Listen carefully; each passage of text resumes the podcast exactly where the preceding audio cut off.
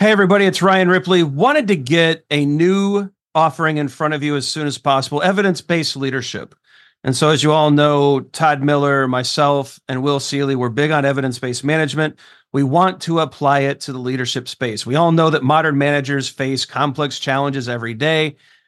You're juggling a lot of needs your direct reports, your stakeholders, your customers, they all need constant attention.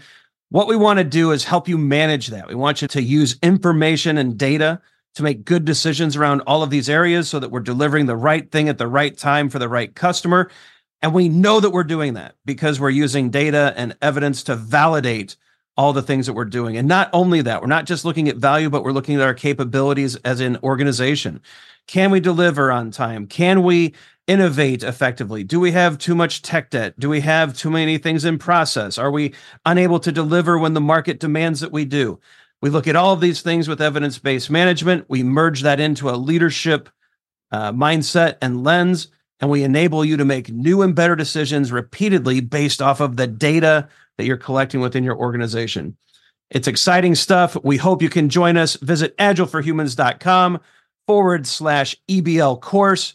Join us in one of these offerings. We think you're going to love it. Hope you can join us. Use Agile for Humans, the number four to take another 15% off of this course. And uh, we can't wait to see you there. All right. It's another day. It's another your daily scrum with professional scrum trainers, Todd Miller and Ryan Ripley. Guess which one is which? Oh, wait, the names are there. Yeah. Todd, I'm also the one up. that's not fun. You were just accusing me of not being any fun at all. Facts. Facts. Um, Todd, we're wrapping up our series today.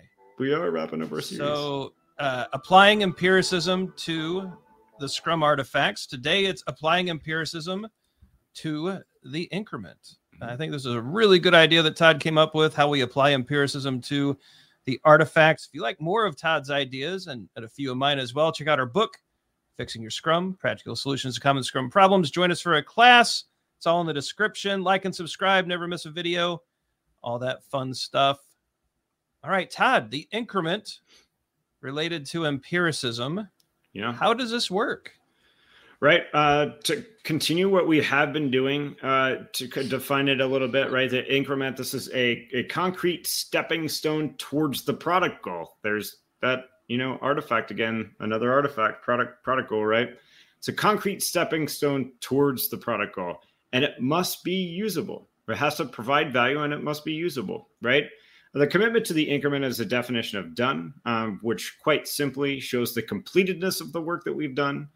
Uh, really insightful comment in the new Scrum guide is the moment uh, the moment a product backlog item meets the definition of done during a sprint, an increment is born.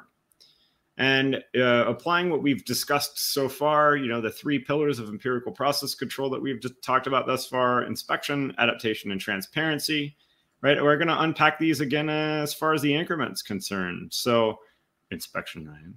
Yeah, the lens again is mm-hmm. definition of done. Like I love how these mm-hmm. commitments create the lens for us to to perform inspections against these artifacts. And so when we're inspecting the increment, of course, the the big idea there is going to be the sprint review, right? This is the event where we're going to take a look at what was done. Did it help us make progress towards our product goals and all? But the the big thing about the increment during sprint review is completedness mm-hmm. right? Is it is it releasable? Is it usable right? Mm-hmm. and that's that's really the the questions we ask. The definition of done helps us uh, helps to inform that. So in sprint review we're definitely taking a look at that. We're also inspecting quality right? Does it meet mm-hmm. our our level of quality as defined in the definition of done? But this is also ongoing throughout the sprint. You don't have to wait until the end of a sprint to have an increment. You could have an mm-hmm. increment on day two. The moment a product backlog item meets the definition of done, an increment is born. Wonderful language from the new Scrum Guide from Scrum Guide uh, 2020. And so that means that we could have a an increment each and every day, depending on how the work is sliced and diced. Um, increments compound, and so they're continually integrated. So we're inspecting that integration as well. And again, really, we're also looking at that progress towards a sprint goal. So inspection is happening um, all throughout the sprint potentially, but definitely in that sprint review. And it's really all about quality, completedness, and whether or not it's useful. Right. Yeah. Yeah. You know, Uh, I'm not gonna lie, my my brain when it came to how how adaptation works here uh, got a little funky, right? Just to start to think about it.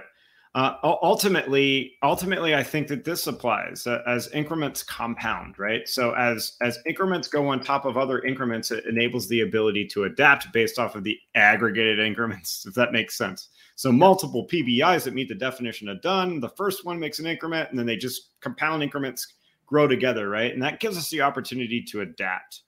I also think that um, that enables us to build new and better increments in the future uh, I, my brain always goes to software. So as we build increments and we understand more about what the expectations of a product are, our approach may change. Our approach from an architectural or technology perspective may change. And I think that in increments and inspecting them uh, allow for the adaptation of future increments in that regard. And you know, as I think this statement, as the sprint goes, the increments go. I think that really relates to the moment a PBI meets the definition of done increment is born there can be multiple increments throughout the duration of the sprint, and hopefully there are. Um, and I, you know, I think that uh, as we segue into transparency, your ability to inspect and adapt all really hinges on how transparent your increments are. Ryan, totally agree. Um, that's you know when we come to transparency, right? The definition of done really brings transparency to the increment. I think usage is uh, just as important. How is the increment actually being used out in the wild? That's really the closing of the feedback loop, right? So we need that feedback loop closed in order to bring whole team understanding to what the increment actually like the value of the increment, the use the usefulness of the increment, the impact of the increment. All of these things we need are made transparent um, through release, right? Yeah. And so the increment becomes transparent in a number of different ways. The definition of done is one way. Um, during sprint review, when we hear about its usage, its impact on the market, you know, this is why the sprint review has to be a collaborative working session, not just a demo. Because if we don't know the impact, the value, the usage, uh, the effectiveness of this increment being delivered, we don't know anything about it. It's not well understood. We're still guessing. It's still a hypothesis. It's still an experiment. So this transparency aspect is super important. Yeah. A well-structured sprint review can help. There might be a video or two in the bet in our uh, in our YouTube channel that can help. So be sure to take a look. But uh, yeah, Todd, I think that is inspection, adaptation, and transparency yeah. related to the increment. I think so too. Just make sure you're always adhering to the definition of done because of lack of transparency in the increment will do nothing but hurt you in the end. Absolutely. All right. We hope you enjoyed that series. Certainly, uh, we had a lot of fun creating it. Let us know in the comments. Uh, add your questions. What kind of other series would you like to see? Are there some things that we can talk about in the future that would be useful to you? Let us know. And uh, who knows, your ideas will probably turn into future videos. Like and subscribe so you don't miss when that happens. Check out the socials. We'd like to promote new videos there as well. Speaking of new videos, some are going to pop up right about now. Check them out. The algorithm thinks you'll like them. We do too. For Todd Miller, I'm Ryan Ripley. Go forward, do some good things, apply empiricism to your artifacts. We'll see you tomorrow. See you. Hey, it's Ryan. If you're enjoying this show and want to take a deeper dive into Scrum with me and Todd, check out agileforhumans.com forward slash training. Be sure to also look at the show notes to subscribe to our newsletter, get a copy of our book, Fixing Your Scrum, and learn more about working with us at Agile for Humans. Thanks for listening and Scrum on.